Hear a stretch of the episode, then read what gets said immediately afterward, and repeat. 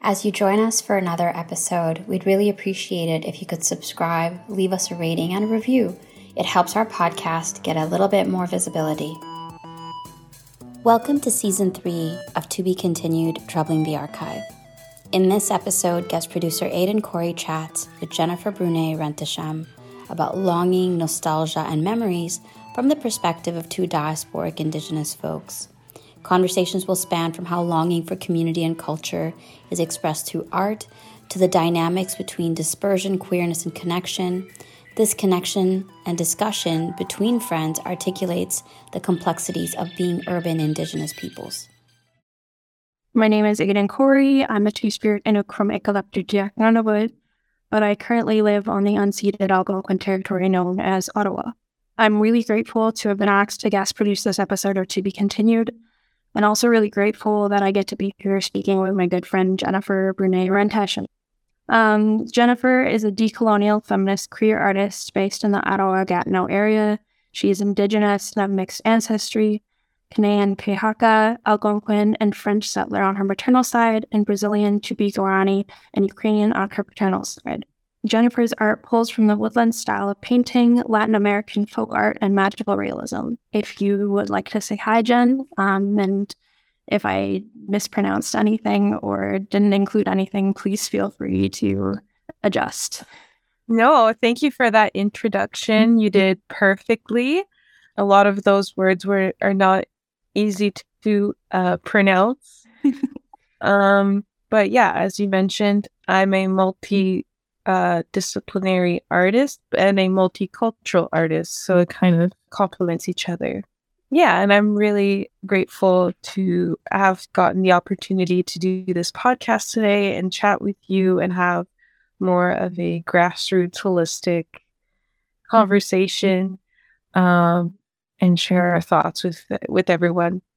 Yeah, um, cool. So this episode will basically be talking about the concept of longing, nostalgia, and memories as two diasporic Indigenous folks and how these things impact our art. Um, I guess to start off, um, we can maybe talk a little bit about how we know each other. Yeah. Well, I'll, we met, when was it? 2018, I think.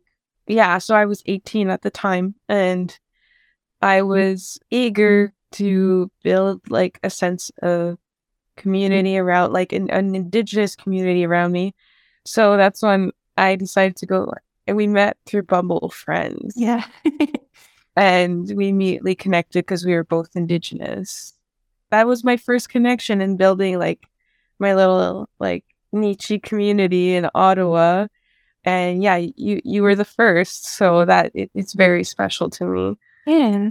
I like it's a very similar situation for me where I had just moved to Ottawa like maybe like a month before and hadn't really made any friends yet. Jen was one of the first people to like be my friend and so that was a really special experience. Um I think the first thing we did together was like go to um the Museum of Civilization and we got to see the exhibition. It was actually on the Arctic, which was kind of cool. Yeah. Yeah. I think it was the Franklin expedition, which, like, in hindsight now is like super apropos to like the work we do now and like kind of like the politics and the social commentary around our art. Yeah. Speaking of that, you maybe want to talk more about the politics within your art, the the um and I guess in general, just like how did your artistic practice develop? Because I remember when we first met, um, we weren't very serious about art. It wasn't really something that had come up too much. Um, and like then versus now, as it's like a big kind of adjustment or change, I guess, in that sense, because we're very much focused on art and how to make that into something worthwhile, I guess, in the sense of the conversations that we're having in our art. Yeah, for sure. So at the time, I think art has always been like a big interest of mine. Um, but I never really considered it as a means or a tool to express um my lived experience or my politics or social commentary. I I didn't really learn it as a vehicle to do that. And I even went to I was in visual arts in college and still didn't get that experience. And when I did try to do that, I was labeled as being too political or um stereotyped as like the angry Indian character um, and that I hated Canada and that a lot of my energy was negative. Um, so I wasn't in an environment that was very supportive or conducive to that. It's only once I like moved out on my own, got out of school, that I truly started to use art like for my own purposes and like channeling uh important like issues that were important to me like uh decolonization uh body positivity or body a better term would be body neutrality queer rights gay liberation kind of in the same grouping and um environmentalism. What about you? What was that moment or that change? When was that for you where like you started considering it more seriously like this could be uh, a career or something that you could reach out to people with yeah um, i think again similarly to you i it, art had always been an interest of mine and like even to the point where like in grade six i think i was like oh i'll be a writer one day and then just kind of like it got a little lost um, at certain points in my life um, and then when I moved to Ottawa, it became very clear to me that, in the sense of like being Indigenous, being Indigenous in a place away from home, and needing to, or feeling the need to, I guess, represent Inuit in certain ways. And obviously, I'm not the the end all be all voice of Inuit, um, but like feeling a definite need to be a source of, um, I guess, like to speak out about like certain injustices Inuit face and that Indigenous peoples face, but also, I guess, along the way, it became also about showcasing like culture and and not just the injustices, because there can be like this sense of like trauma porn for a lot of Indigenous people where only the negative is seen and talked about. Um, and yeah, I guess just within moving to Ottawa, that became very clear to me that these were things that I wanted and needed to do um, as an individual. And art kind of was a really great way for me to be able to express myself in that way. And so, yeah, as I kind of grasp these concepts more concretely, um, it became just secondary to like expressing myself um, with art in that way. Um, yeah, so definitely a lot of the topics in my art are like just um, things that I've seen as an Inuk. Um, like a lot of it, it has to do with like um, family and relationships, and whether that be to the land or to people or to like um, community and even to food. Like I explore that a lot in my in my art lately. But yeah, it became a really good tool in terms of like education, but also showcasing culture. Um, and that was really important to me. Right. And I guess as two people, two Indigenous people living in an urban area, sometimes it's, you feel like you have even more of an obligation to showcase your culture because you're not living it, it's not omnipresent like it would be if you were in your community. So, taking that extra initiative of making art related to your culture, wearing beaded earrings every day, like incorporating it into your everyday. Yeah, as it, like urban indigenous uh, people, I think that's a very common experience.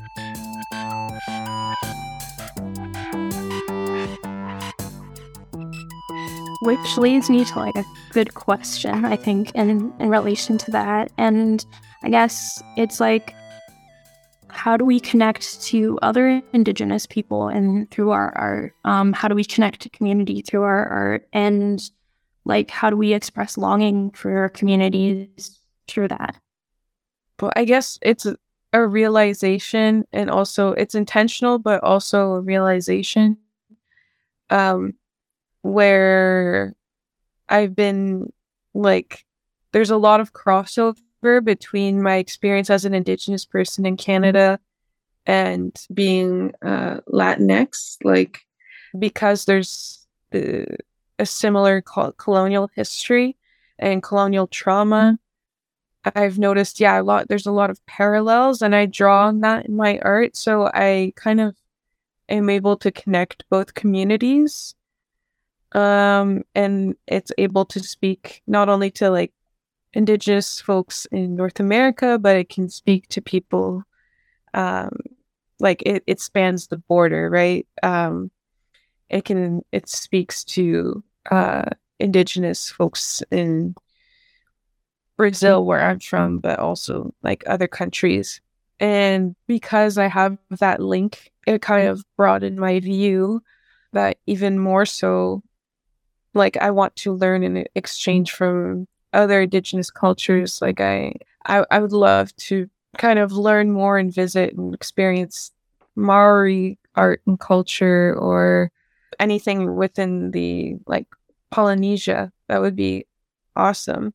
Um, just knowing that it's all interconnected, I guess, by realizing that, oh, my dad's like colonial trauma and indigeneity is very similar to my mom's.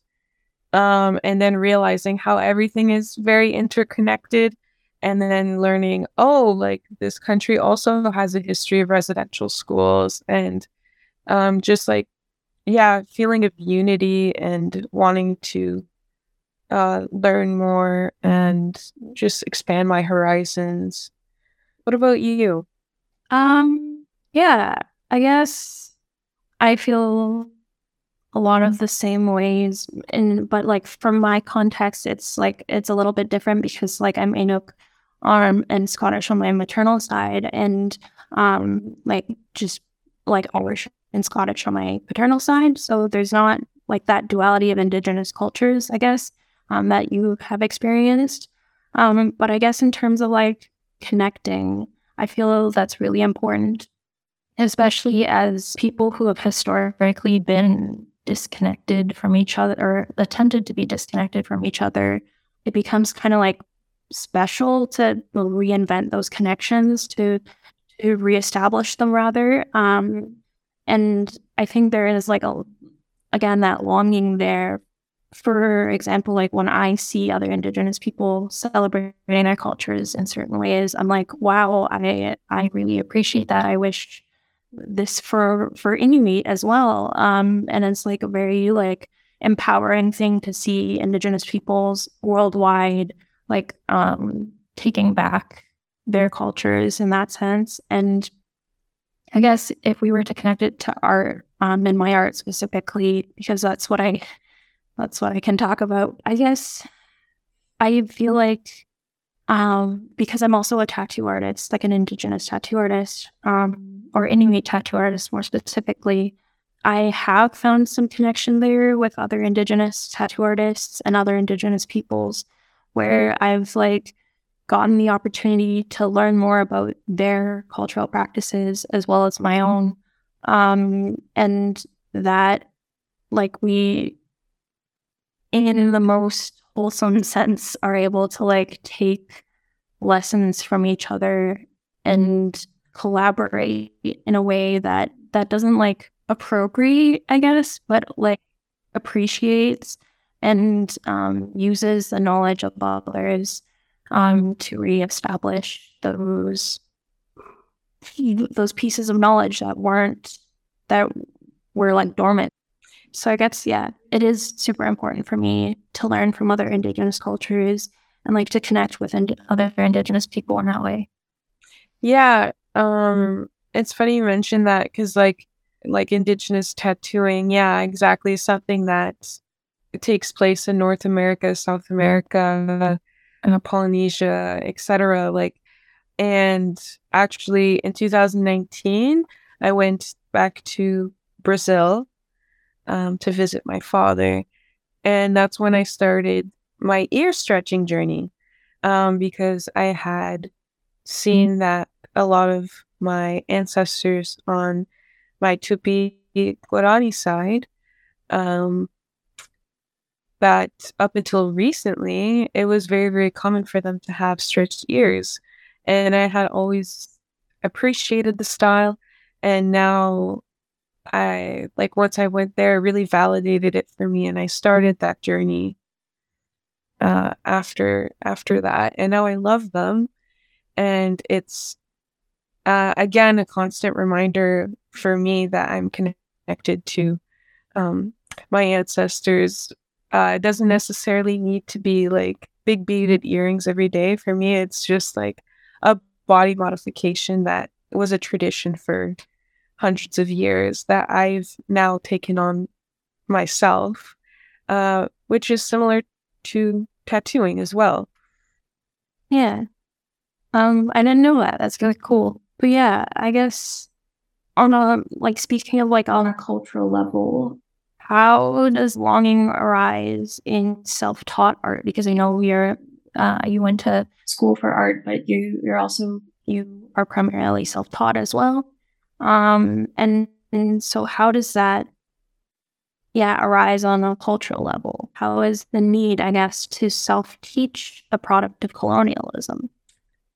Uh, well, I mean, I I, guess I I don't know if this is necessarily connected. It probably it, it is, but like I have felt the need to self to teach myself because on a I, I guess professional level or academic level when I was in school, the art training I was getting, none of it was from an indigenous perspective. Everything was from was Western all the standards were Western, like what is considered high art, low art. We were all abiding by this Western system, which is probably why I was so miserable and failing. And people didn't really understand that. They were like, why are, are you like failing in your classes? And why are you miserable? You're so good at art. And it's because there's the epistemology um, at the college, their curriculum was so um so colonial and so western that it wasn't conducive for not only indigenous but like for bipoc people to learn like um it w- wasn't a nurturing environment for them and i wasn't able to develop my personal style there. So it was only yeah afterwards where i felt like i really like if I want to learn indigenous floral uh, patterns, if I want to learn uh, beadwork, if I want to learn even just like renowned contemporary indigenous artists, uh, that it's going to have to be of my own volition. It's going to have to be my own initiative. And luckily, I was able to do that. That was facilitated, sorry, because I had a community. I had built a community with you and uh, other Indigenous folks. Um, so that that was easier. It wasn't. I didn't have to do it completely alone. But I mean, a lot of us do, and I just feel like sometimes it is like not necessarily a privilege, but I envy sometimes some people who like grew up with access to all that cultural or knowledge or artistic knowledge and didn't have to self teach. Not that I didn't grow up with some, I did grow up with a lot of sacred and traditional or cultural knowledge, but like how to channel it into my art. Yeah, I, I sometimes envy it. Like, for example, on the West Coast, um, I feel like that that is like very very intertwined like expression of culture and art so like with uh, totem poles or um, carving or like just the culture and art is so omnipresent. It's so like it's like entwined with entwined. Yeah, it's so ingrained in there every day. I get yeah, I guess envious of that. Um, and that for here because we were an earlier point of contact, that that is uh, fortunately further away from us. So it, we have to put in more effort to reclaim and revitalize those practices. Yeah, I think from my own experience, um, being kind of a later point of contact, um, it we still in our communities have a lot of that knowledge. Um, but then when it comes to expressing that, there's a little bit of a disconnect in some ways um, because we have um, a lot of trauma in regards to like being free, able to freely express ourselves, um, which leads to a bunch of other different problems um, within our communities. Um, but in like for specifically, what comes to mind when I think of like being self-taught um, as an artist and having to kind of like forge your own path in that sense, I guess. Um, I think about like my grandmother and having access to her as a teacher and a knowledge keeper, um, and her kind of guiding me on how to like sew traditional clothing. And then once that connection was gone, when she passed away, like I didn't have that teacher anymore, and am now like at this point where I have to learn those things myself, and it's kind of a daunting experience of like reaching out, trying to reach out to different community members and like saying, Hey, can you help me with this? Like, they don't necessarily know everything that I want to know about this, but also like learning from YouTube tutorials um, on how to like sew a parka. Um, but like how that, I guess, is impacted, how that has impacted my art um, is like I very much have had to like find my own style and like find what has been meaningful for me and um, taking that and putting that into graphics into visuals i guess in the best way that i can because like i don't have all those experiences that i wish i had sometimes because of like that disconnect that is sometimes present um, in indigenous cultures because of the as a result of colonization. It's, it's a bit of a difficult thing to even like talk about because like you, I find, want to like speak about the difficulties, but also you don't want to discredit anyone or like for me personally, like I don't want to say like, oh, my community doesn't help me because that's not true. But um, but also like recognizing that there's only so much that a community can do when they're still processing, I guess, all this all this stuff that has happened um, in regards to colonialism. Yeah, I agree. Um, actually, something I'm really, really thankful for that's often, I guess, maybe has a negative connotations to it is social media. Um, as an Indigenous person, building community and asking questions and being able to reconnect and revitalize through Facebook and Instagram, but Facebook, and especially because Nichis love Facebook. I swear, like Nichis and like middle aged white moms are like the only people keeping Facebook alive. Um, but I, yeah, I often hear like negative talk around social media and how and it, definitely I do acknowledge how it can be um, misused and can be toxic. Uh, however, I what's not often incorporated into the conversation is that this is the first time in history where like we finally have a no barrier platform for BIPOC people, specifically uh, like in our case, Indigenous people, to share knowledge um, and to have voices on. In any other context, we wouldn't be able to. And so that I'm very, very grateful for that.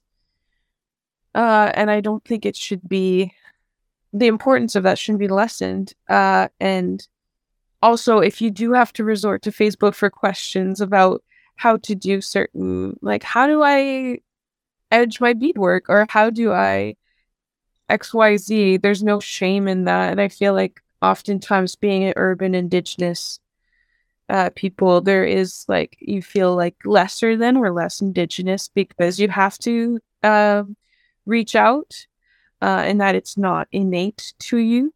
But that's exactly what the system intended, right?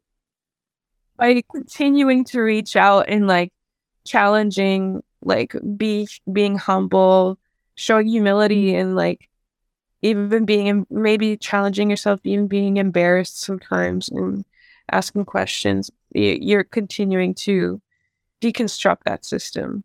Yeah.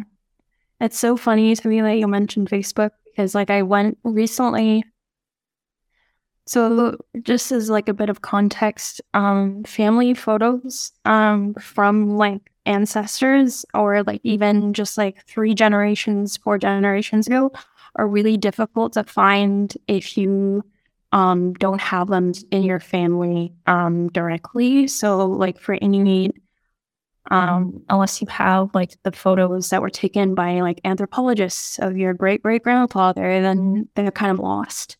So recently went on like this deep dives of like looking for family photos. Um, and one of the places I actually did that was Facebook because that's that's where a lot of relatives are. That's and I actually did find some photos of like my great great grandfather um, and um, my great grandmother and my grandmother when she was a child in the 1950s. Um, so it's like very much again, the system of having to search, having to put yourself out there to gain knowledge, to to find out these things, to find family photos.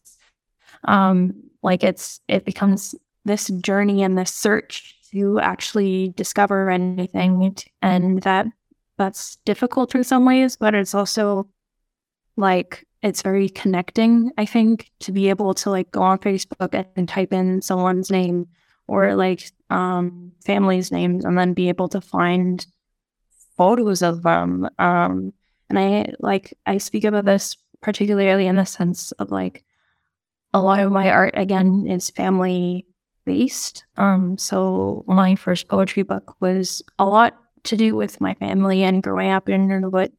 Um and so these photos are basically like inspiration for me and practice um, because like I now know what my four times great grandfather looked like um, when I didn't have that knowledge previously.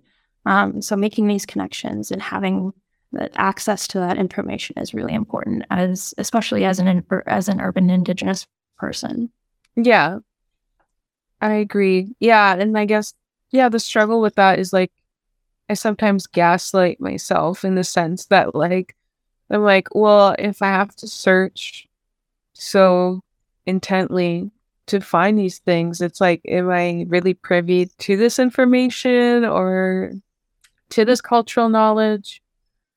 Uh, and then I'm like, okay, no, actually, this is like, this, yeah, this is exactly what the uh, colonial policies and colonial systems intended uh, on happening where you feel like you are don't have a place. And that to yeah essentially have have indigenous culture language art die off. So it is important to keep pushing even through like if you feel like like those feelings of shame or embarrassment or if you're shy or feel out of place to push through those feelings. And that's led to a lot of like personal growth too. Yeah. I feel like being an Indigenous person and one more an Indigenous artist is like a lot of the time putting yourself into these conversations and putting yourself um, out there in that way. Um, like um, networking has has been difficult for me because like for a lot of history, Inuit art was viewed as this one very specific thing. and it's like carvings and wall hangings. And that, like, I love that. That's amazing. Wall hangings and carvings are beautiful and should be appreciated. But there's also, as we move forward, a lot of different kinds of Inuit art um, that need to be recognized as well. And as an artist that works on those kinds of um, in in, in the in that practice and in different um, methods, I guess, um, it becomes this um, job of mine to also be like my own personal like promoter, I guess. And that can be a little bit difficult at times as well because it's like, what do I say to to validate myself to people who are like expecting something entirely different? Well, something that I've come to learn is that my art is indigenous inherently because it's made by an indigenous person.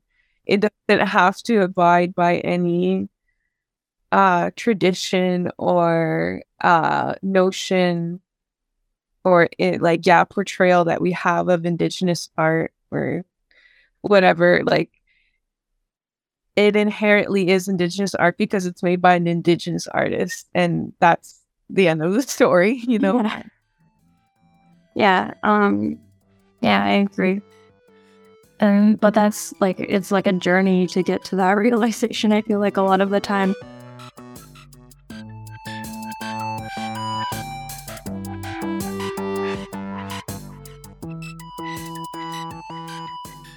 Not to like change the topic too too much, but I also as like as both queer artists, um, and I wanted to kind of touch on that and how that can create like a compl- complicated dynamic between ourselves and our communities and like how that impacts our art. Um, because like I know personally um, in it, like coming from communities that are like again have been recently impacted by colonization. It's just a lot of knowledge about queerness and how that was represented traditionally it is not something that we talk about too often and um, sometimes discouraged in both the traditional and modern sense so like being queer in my community isn't something that I really I'm not super open about it. Um when I'm in my community, like if someone misgenders me or if someone like um dead names me, then I'm like I don't really yeah, it's it becomes this thing where I don't touch on that too much. Um just because there is like complications there. Um but like how I guess firstly, do you have that experience? Um, how does queerness impact your art, and how does community impact your queerness?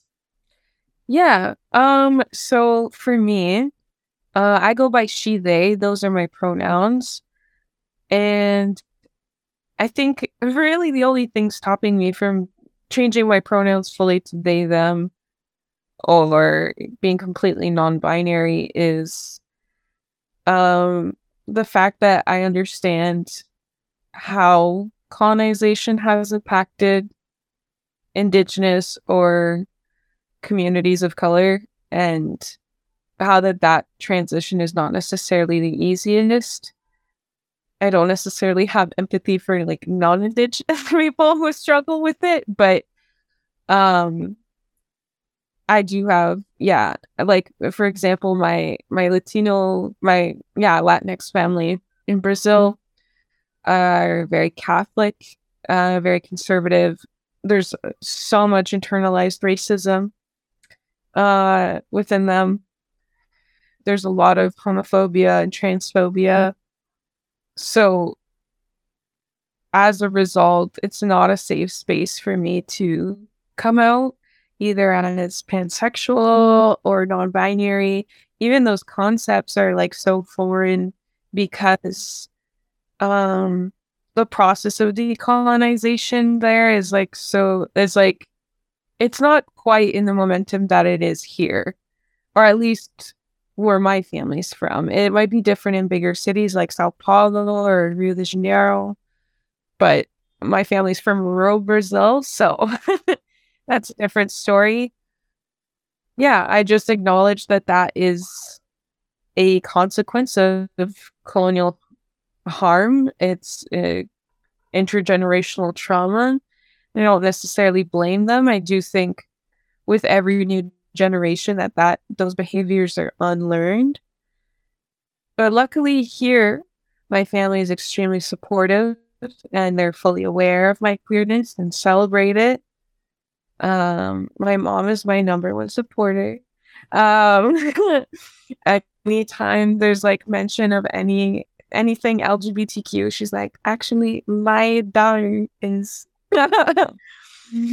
um, and yeah, like so proud of that. Um, so it, it is funny to kind of have that contrast too. Um, to kind of see like the difference, like, um, the different points in colonization that uh both halves are. So like my Brazilian half and my Canadian half, like how far along in decolonization my mom's family is versus my dad's family. Um and I'm not quite sure what like what are the reasons. I think just like religion in Brazil and South America in general is just still so powerful. Uh, I think that's a huge factor. But uh, yeah, and in my art, so I have kind of like reoccurring characters or uh, personas, like figures, like reoccurring figures in my art, and they're genderless because I would I would like for you know anyone to be able to picture themselves or not necessarily picture themselves, but be representative of anyone, uh, whether you're male, female, two spirit, non binary, or not on the binary at all, like uh, every anything in between. So, um, in my art, it's very important that it's not necessarily it's not gendered. Mm, the themes are gendered usually sometimes they are because like recently I did one mm-hmm. on body sovereignty uh, in as a comment on the uh, abortion rights issue going on in the U.S. So that's specifically, I guess, something that has to do with AFAB people. But yeah, what about you? How does like queerness impact your art or yeah, specifically, because you kind of explained how your relationship with queerness in your community, but how does it then kind of how is it then incorporated into your art? Yeah, um, I always feel like I'm walking kind of like a very delicate line when I approach the topic of queerness within my art. Um, recently, um, I did a photo series of like beadwork and like um and the Inuit interpretation of like a ribbon skirt. So like I did that with and with the pride flag colors, um, and then the beadwork I was on a chest binder with the pride flag colors as well. Um, and so that felt like kind of scary to me to like be talking about these things within my art um, and have it released on like a public level um, where like it was very open to criticism from community members.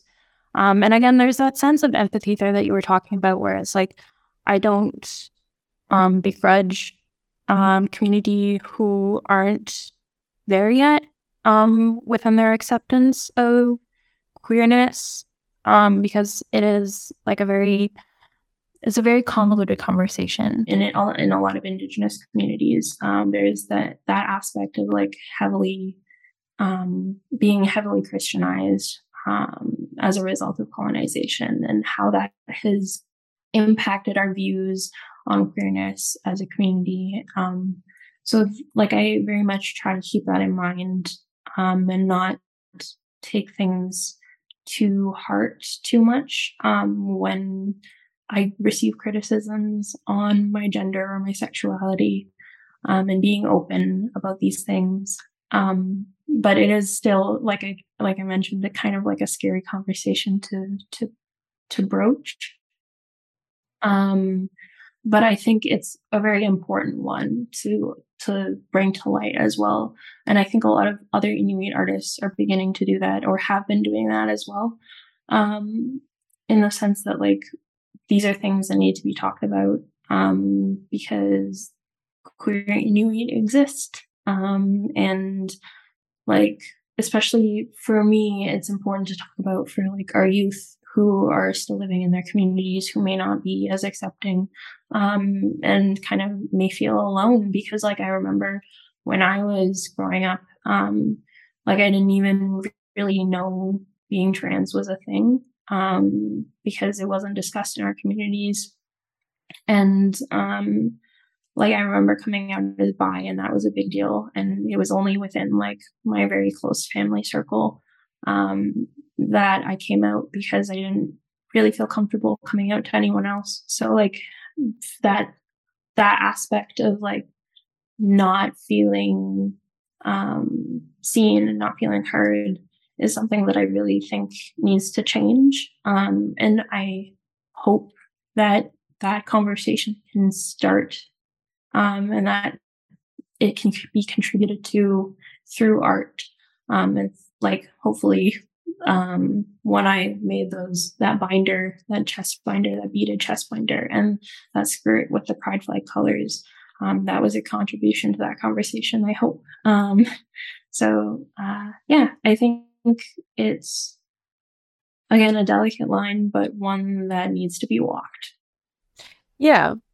Um. Actually, I was gonna raise with you like I know that there's um like behind like your tattoos for example um i remember having a discussion with you where you were trying to find if there were um traditional tattoos for people who identified as two spirit. Yeah.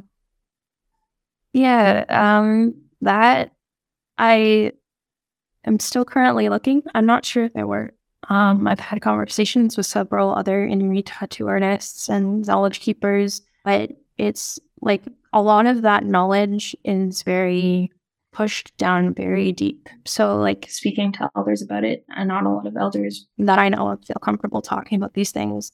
Um, and that was like the case for tattoos in general, just like 10 years ago where that wasn't something that they wanted to talk about. And I guess that gives me hope in some ways, in the sense that like maybe queerness can be talked about a little bit more um, on a bigger scale. But in terms of like um, tattoos for two spirit individuals, it becomes a little complicated because like the way we view modern identities surrounding gender and sexuality is not the way they would have been viewed traditionally. Um, and there were different roles and different terms that we would have used to describe them, right? So, yeah, like if I went up to an elder and was like, "Hey, do we have did we have Two Spirit tattoos?" They'd be like, "What's Two Spirit?" Um, because it wasn't. It's not like necessarily a concept that they'd recognize. Um, so that becomes, I guess, there is again going back to the theme of like longing. There is longing there for those identifiers that um are become deeply meaningful, like my tattoos, they will come really at times of like difficult um, difficulty in my life and have helped me move forward. So to have ones that specifically um, represented my identity as a two spirit individual would be like very important. Um, but also, I don't know if we're necessarily there yet. Right.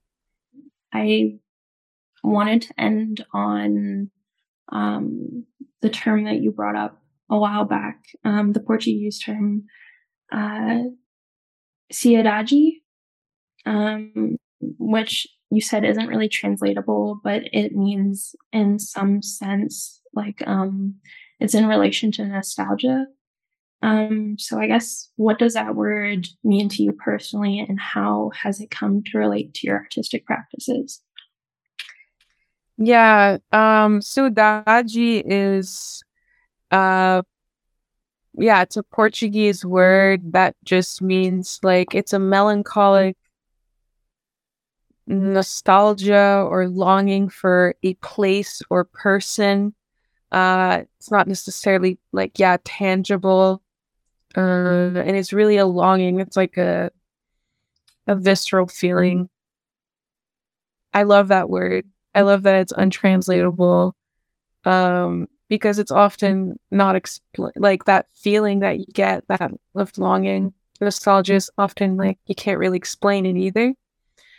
Um and for me that was that term has always been super um i've always really connected to that term uh because when i revisited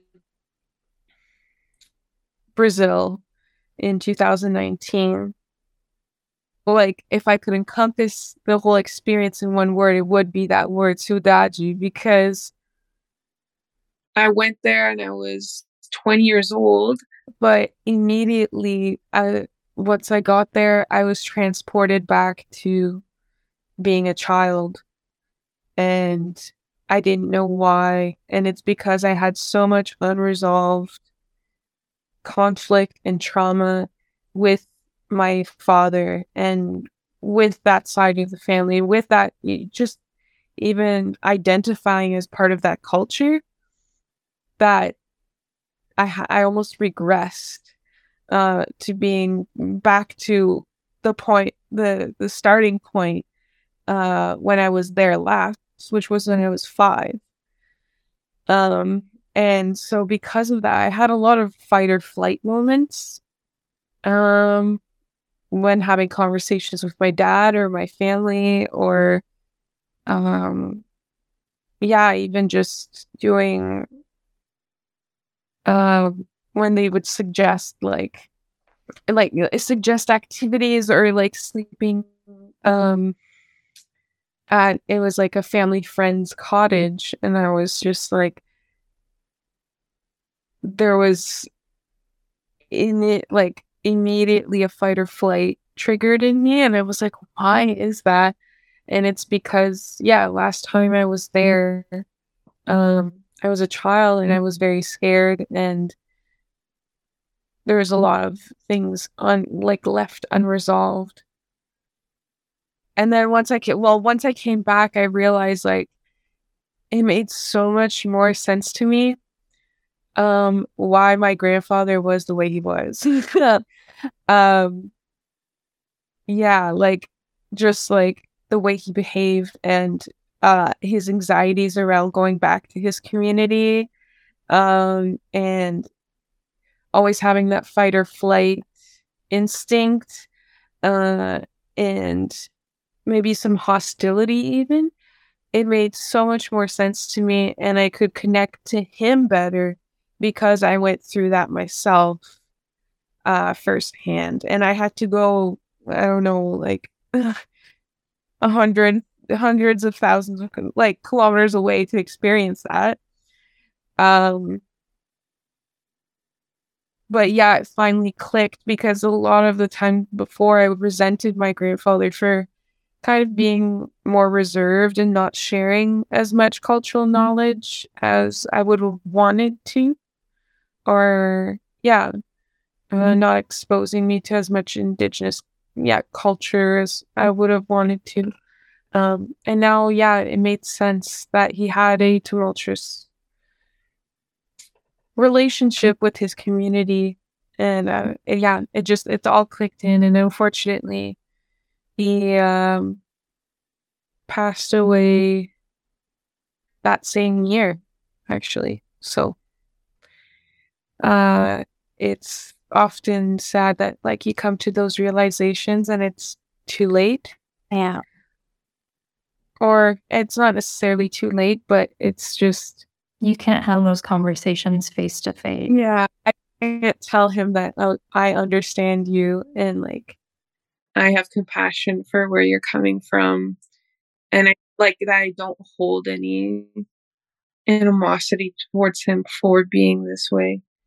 Yeah. I guess, yeah.